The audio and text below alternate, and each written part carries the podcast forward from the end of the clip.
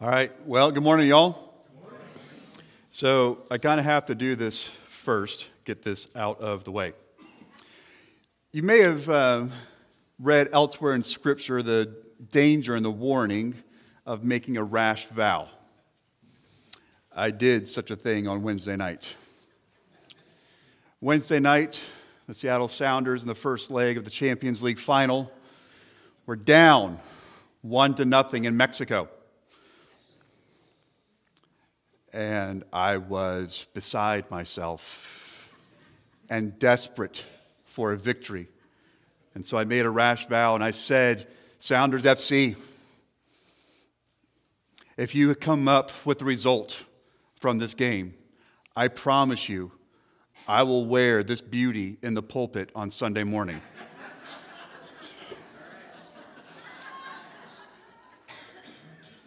so, Behold. But I also realized that wearing this for the duration of the message is going to be a bit distracting. So, thus the sweater.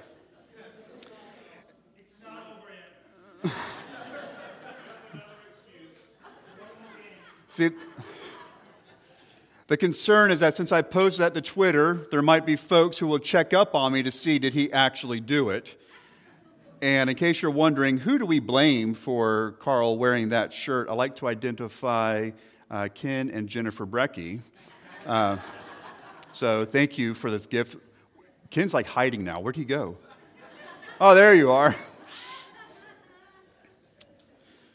So prayers are appreciated for this coming Wednesday night because I'm afraid I might make another rash vow in case things get desperate again. This morning, we're going to cover a lot of material in Mark chapter 6. And I will tell you that this message started out one way and then it got shifted to another way. And I would start by asking you this question Do you remember the parable of the soils? Because it's going to play a part in how best for us to understand, maybe not how best, but one way for us to understand what's happening in this passage in Mark chapter 6. If you remember the parable of the soils, you're going to see its application in relatively close to a real life form. As a reminder, here are the four different soils the path, where the word just never takes root, it gets trampled on and never has a chance to grow. There is the rocky soil those where the seed is planted, it begins to grow, but then it's choked out and it falls away due to trials. Then there's the thorny soil, where the, again it begins to grow, and then the cares of this world choke out its life and it goes away. And then the last soil that Jesus described for us in Mark 4 in that parable of the soils is the good soil, where the seed is planted and it grows and it bears much fruit. Our understanding of these soils will help us as we navigate through this particular passage because we're going to encounter these soils. And Jesus encounters the first of those soils in his hometown. Mark chapter 6, starting in verse 1. He went away from there and came to his hometown, and his disciples followed him.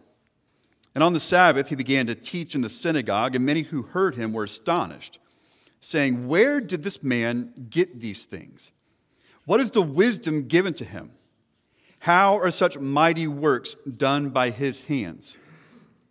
Is not this the carpenter, the son of Mary, and brother of James, and Joseph, and Judas, and Simon? Are not his sisters here with us? And they took offense at him. And Jesus said to them, A prophet is not without honor, except in his hometown and among his relatives and his own household. And he could do no mighty work there, except that he laid his hands on a few sick people and healed them. And he marveled because of their unbelief.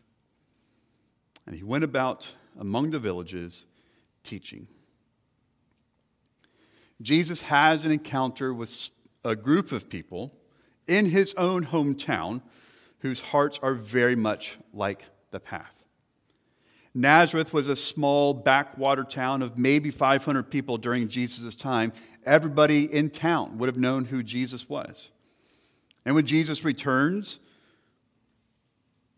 they refuse to believe. But it was worse than just being unwilling to listen and unwilling to heed Jesus' instruction. It actually gets a whole lot worse. He was questioned. He and his mother were insulted. When they said, Isn't this the son of Mary? In Jewish culture of the day, they would have identified him as being the son of the father, not of Mary. And there was still kind of a brewing sense that perhaps, just maybe perhaps, Jesus' birth was illegitimate. And so it's taking a shot at his mom as well as him. His familiarity was then used against him. This is just this ordinary car- carpenter. Who in the world does he think he is coming back here and teaching us these things? And ultimately, as it says, they took offense and he was rejected. This is people who are, whose hearts are like the path. It's hard and impenetrable, and the seed is just never going to bear fruit there. But Jesus' response to this is both fascinating and it's instructive. And I would have you pay attention to what happens in Mark chapter 6, verse 6, because it may help you as you consider what happens when you are sharing the truth of God's word. Look at it again. He marveled because of their unbelief. And depending on your translation of the Bible, there might even be a significant space between the end of that sentence and the beginning of the next sentence. And he went about among the villages teaching. This challenges us in how we go about doing evangelism. Should we linger long with people and answer questions? Should we be persistent and going after people over and over again who refuse to believe the gospel? That is one way of doing it. And there may be room and space to do that. But we see from Jesus here that sometimes the best thing to do is to just move on. How do you know which to do? Well, I'm going to give you a secret. You ready? Say yes. There is no secret.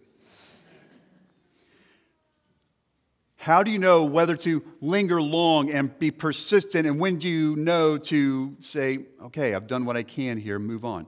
You're going to have to trust the Spirit working in you, leading and guiding you.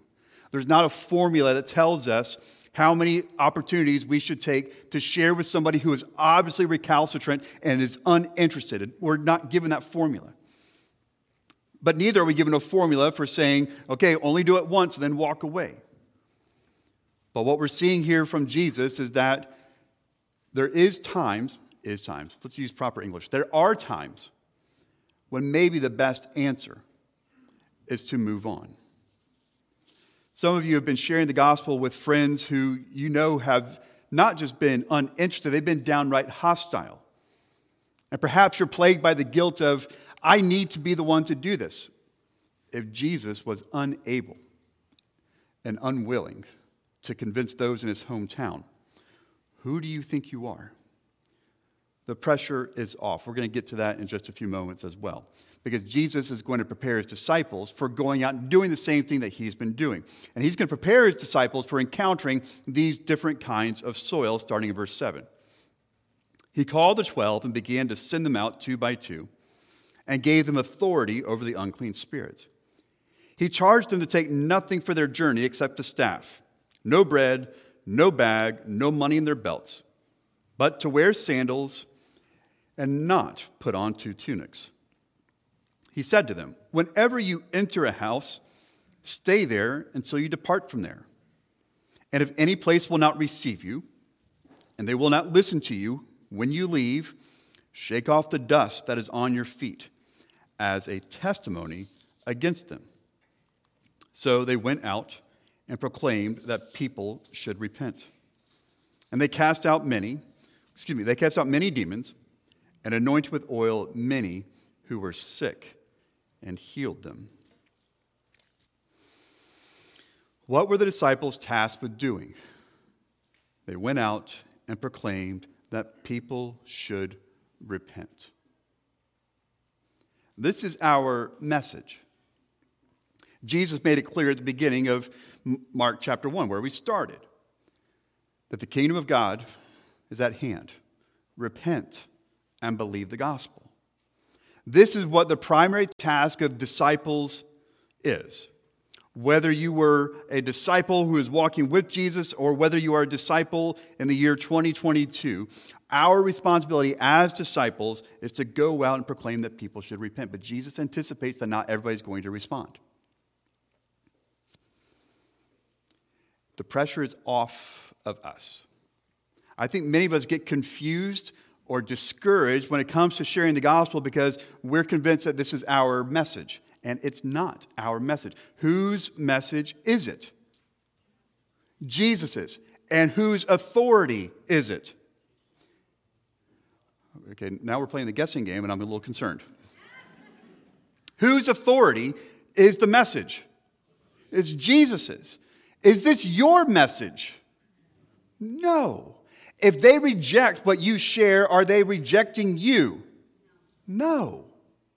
They are rejecting the authority and the message of the Savior. But again, Jesus' response in advance is both fascinating and instructive. Here we go. He said to them, Whenever you enter a house, stay there until you depart from there. Now you might think, well, duh. stay there until you leave. Well, He's sending a message there. Hey, wherever they will let you in, stay there. Don't wait for a better offer and then say, oh, okay, well, I got a better offer over here. Stay there. And if any place will not receive you, and if they will not listen to you, when you leave, shake off the dust. There was an ancient practice that when people would leave a Gentile territory before going back into Jewish territory to make sure they didn't pollute the community, they would shake off the dust from their feet before entering back into Jewish territory. And so what he's saying is like, this is a measure of judgment. But he's also saying it's not on you. Some people are going to hear and they will respond to the gospel of Jesus Christ. The results are not up to you. Some people will not hear and they will reject the gospel of Jesus Christ. The results are not up to you. The pressure is off. I don't want to make light of it, but at the same time, it might be helpful. We are in sales, not in management. This is ultimately Jesus' problem to deal with, to change minds and to change hearts. The pressure's off. You are called to be a storyteller. The story of how God has transformed your life through the perfect sacrifice of Jesus Christ. How your life has been transformed by grace and by mercy, and to point to the one who did all the work. It's not your job to convince people. That's the realm of the Holy Spirit. So, can we allow the Holy Spirit to do what He wants? And then, can we go into these situations with maybe a bit more confidence than we currently do?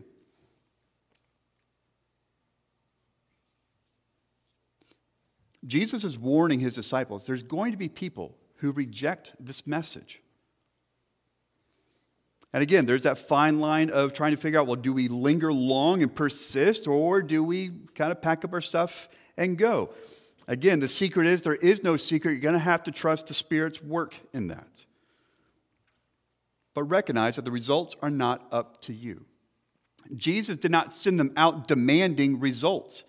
He couldn't because he already acknowledged the fact that, hey, there's going to be people that just don't listen to you.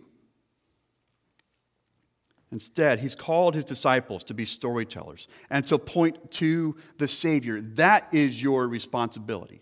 And if people hear that and respond to it, praise God, you didn't do it. And if people hear it and reject it, praise God, you didn't do that either.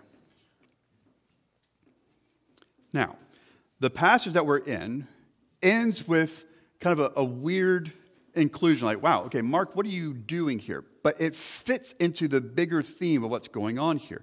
It's a graphic account, but it's also a warning that illustrates what happens when you encounter people who are thorny soil. Now, there's also a little bit of a preview of, um, of the pathway as well. Here's the thorny soil from Mark chapter 4, okay? Because I want you to keep this in your mind as we look at what's going to happen in the rest of Mark chapter 6.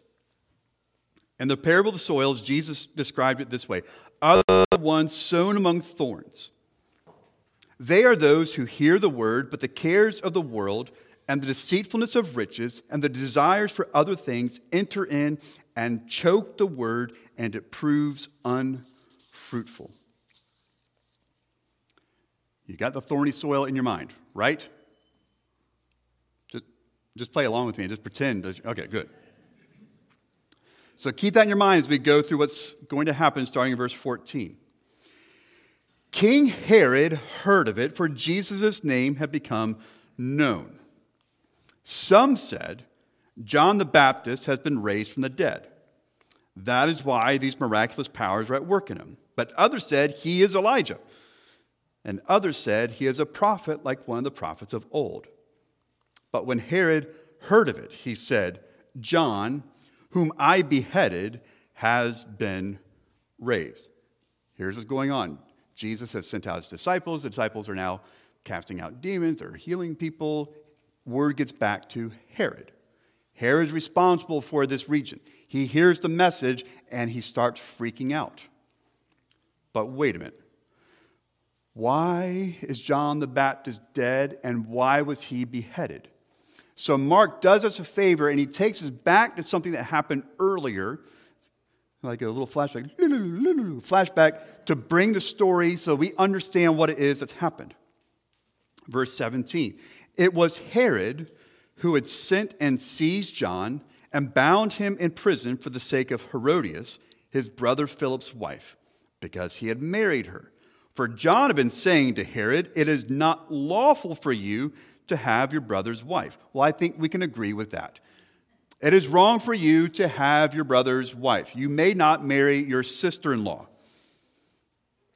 Verse 19. And Herodias, the wife, it's not a typical name, just want to clarify this is a woman. Herodias had a grudge against him and wanted to put him to death. But she could not, for Herod feared John, knowing that he was a righteous and holy man, and he kept him safe. When he heard him, he was greatly perplexed, and yet he heard him gladly. So Herod really liked John. He was confused by John, was mystified by John, but enjoyed hearing him and protected John despite Herodias' plea, You have to kill this man. Herodias clearly has a seared conscience, is not the least bit bothered by her gross sexual immorality and clear breaking of the law? And her answer is, well, I'll just get rid of the evidence and wants to destroy John. But Herod would not go along with it and protected him. Verse 21. But an opportunity came when Herod, on his birthday, gave a banquet for his nobles and military commanders and the leading men of Galilee. Now, I'm not suggesting I support this, but just know there's a view out there that says this is why you shouldn't have a birthday party because there's only two places in Scripture where birthday parties are mentioned, and this is what happened at one of them.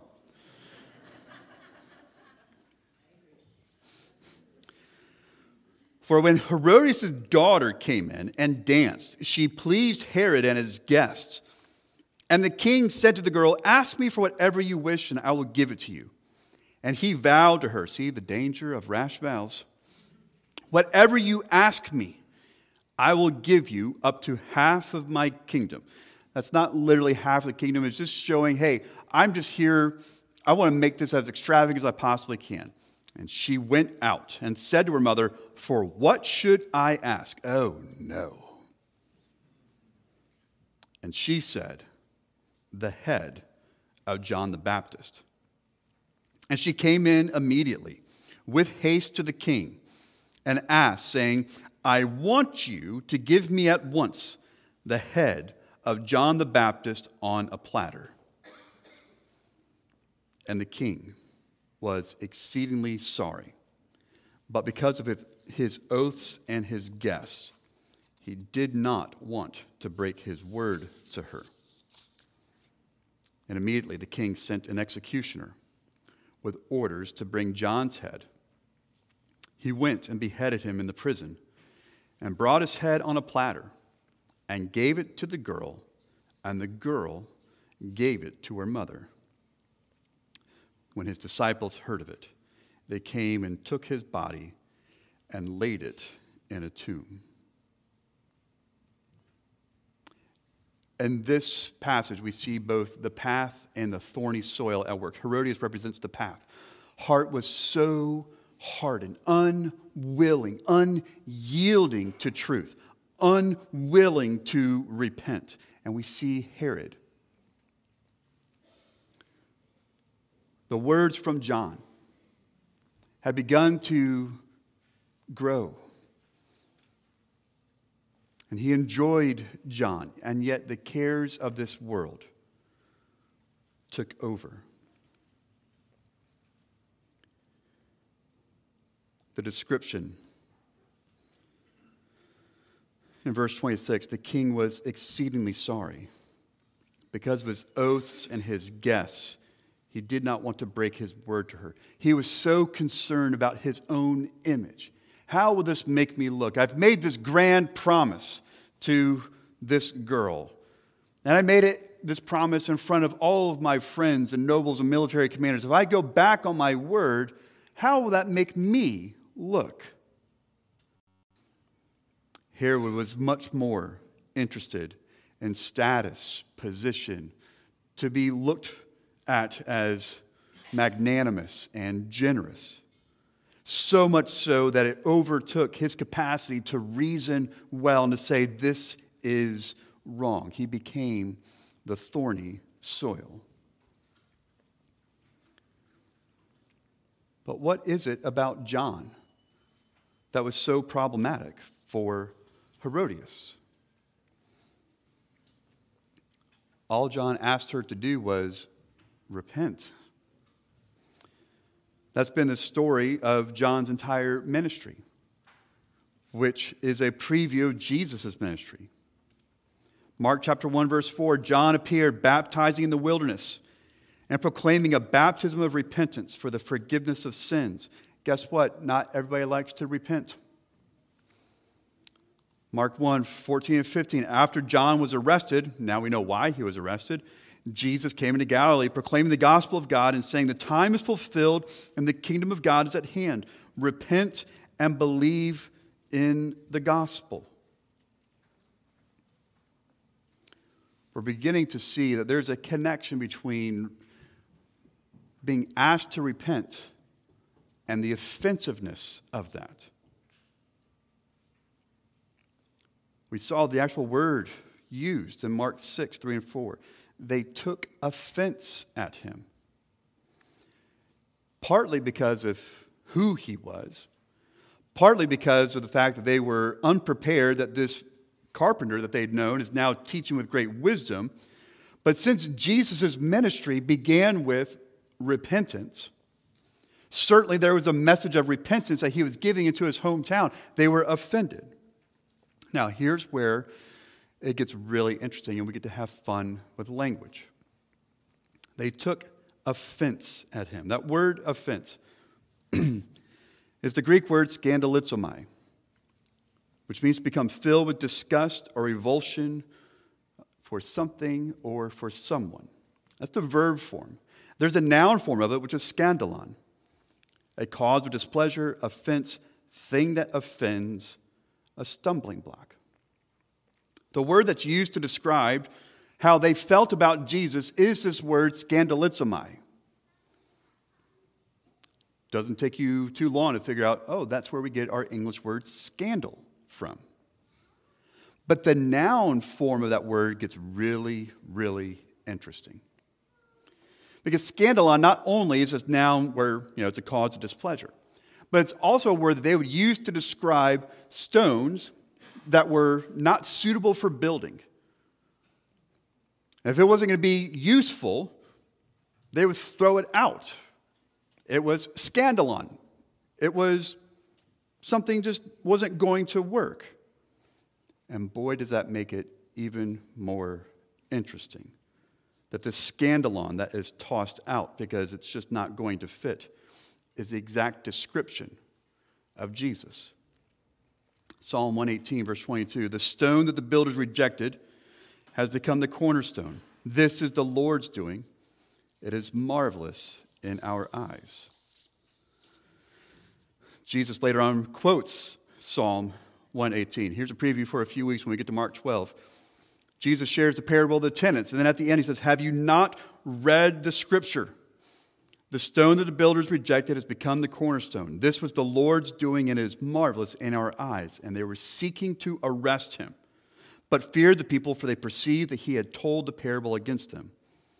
So they left him and went away. See, this idea that once again, they're wanting to get rid of him. Peter in Acts chapter 4, in his tremendous sermon, describes it this way This Jesus is the stone that was rejected by you, the builders, which has become the cornerstone. And there is no salvation and no one else, for there is no name under heaven given among men by which we must be saved. We need to start making this connection between the offense of the gospel. And this is one of these things that is really dangerous to do because you could like take me out of context and ruin me in no time flat. But the gospel is offensive. Think about what the gospel is saying. The gospel is saying that individuals are so wrecked by sin, they are so bad that God had to kill his son in order to cover up that sin. Tell me anything more offensive than that. That you are so bad that an innocent man had to die in your place. You are so bad, there was nothing that you could possibly do to fix yourself. So God had to kill his son to cover you. The gospel is offensive, but but the gospel gives life. We should not be surprised when we share the gospel with people who've never heard it before and they come away offended. We shouldn't be shocked by that any longer. Can we just dismiss the surprise part of it? Because what we're saying to them is, you know, you're a pretty bad person and you're kind of hopeless. And there's nothing that you can do about that if I'm an unbeliever who's hearing that for the very first time, I'm probably asking lots of questions, starting with, How dare you? Who do you think you are? And then you can imagine the rest of the questions after that.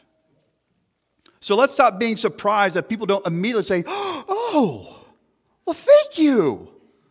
This is what I've been looking for. Now, does that happen occasionally? Yes. But most times when we start there, we're telling people, You're a sinner. That's offensive language. But, but, the gospel gives life. 1 Corinthians 1 For the word of the cross is folly to those who are perishing. But to us who are being saved, it is the power of God. Now, how do we get somebody from that place of seeing it as folly uh, and changing their minds to seeing it as power. Here's the thing we don't. That is not our job. Our job is to tell a story the story of God's good grace and mercy, the story of God's forgiveness for sinners like us through the perfect sacrifice of his son, Jesus, at the cross. Paul continues in 1 Corinthians 1, verse 23 and 24. But we preach Christ crucified, a stumbling block, scandalon to Jews and folly to Gentiles. But to those who are called, both Jews and Greeks, Christ, the power of God and the wisdom of God.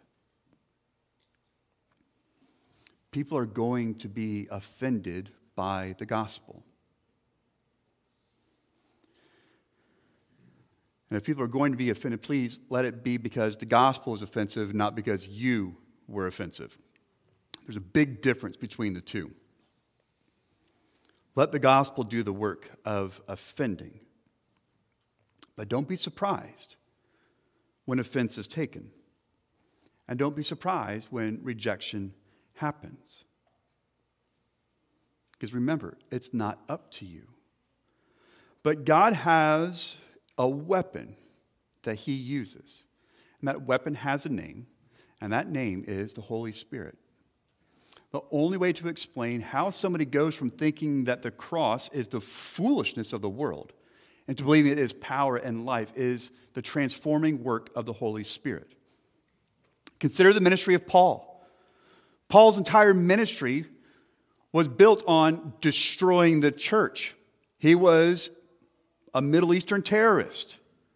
How do you explain how a guy like that, who was really good and very successful at his job, suddenly becomes a follower of Jesus and probably the greatest church planter we've ever known? How do you explain that? It's the work of the Holy Spirit. How do you explain how you were an enemy of God, thought the cross was ridiculous, and now have become an obedient, faithful follower of Christ? How do you explain that?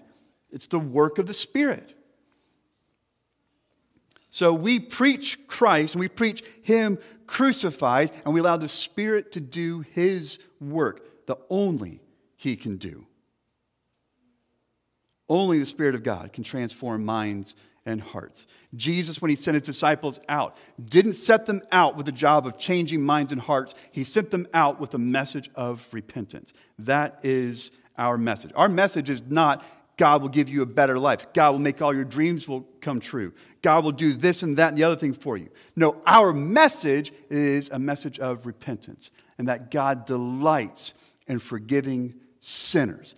That is our message. And when we come to this table at communion, that's what we celebrate. There's nothing magical in the elements. It's a remembrance that Jesus Christ came with a message of repentance and rescued sinners like us. And so we come to this table with a deep sense of reverence and respect. But at the same time, we come with a whole heaping amount of celebration that God in Christ would forgive and redeem us, those who were opposed to him. He has welcomed, he has converted, he has transformed from the inside out and made us his own, his adopted sons and daughters. And so we celebrate that. So this morning, if you're a follower of Christ, we invite you to worship with us through communion. If you're not yet a follower of Christ, what we would ask you to do is please allow the elements to slide by. If you're not a follower of Jesus yet, we would instead ask you to consider the truth claims of who Jesus is and what he has done. So, in a few moments, we're going to pass out these elements and we'll share together. And my prayer is that as we do so, we will do so with a spirit of remembrance and respect, but also with celebration, but added to that, a renewed desire to go out into the world and to share this glorious message that Christ died for sinners to forgive them, to redeem them, and to secure them for eternity. Will you pray with me? Father, we thank you for the truth and the power of your word. We thank you that still speaks today. And Father, I pray that in this room and those who might be watching at home,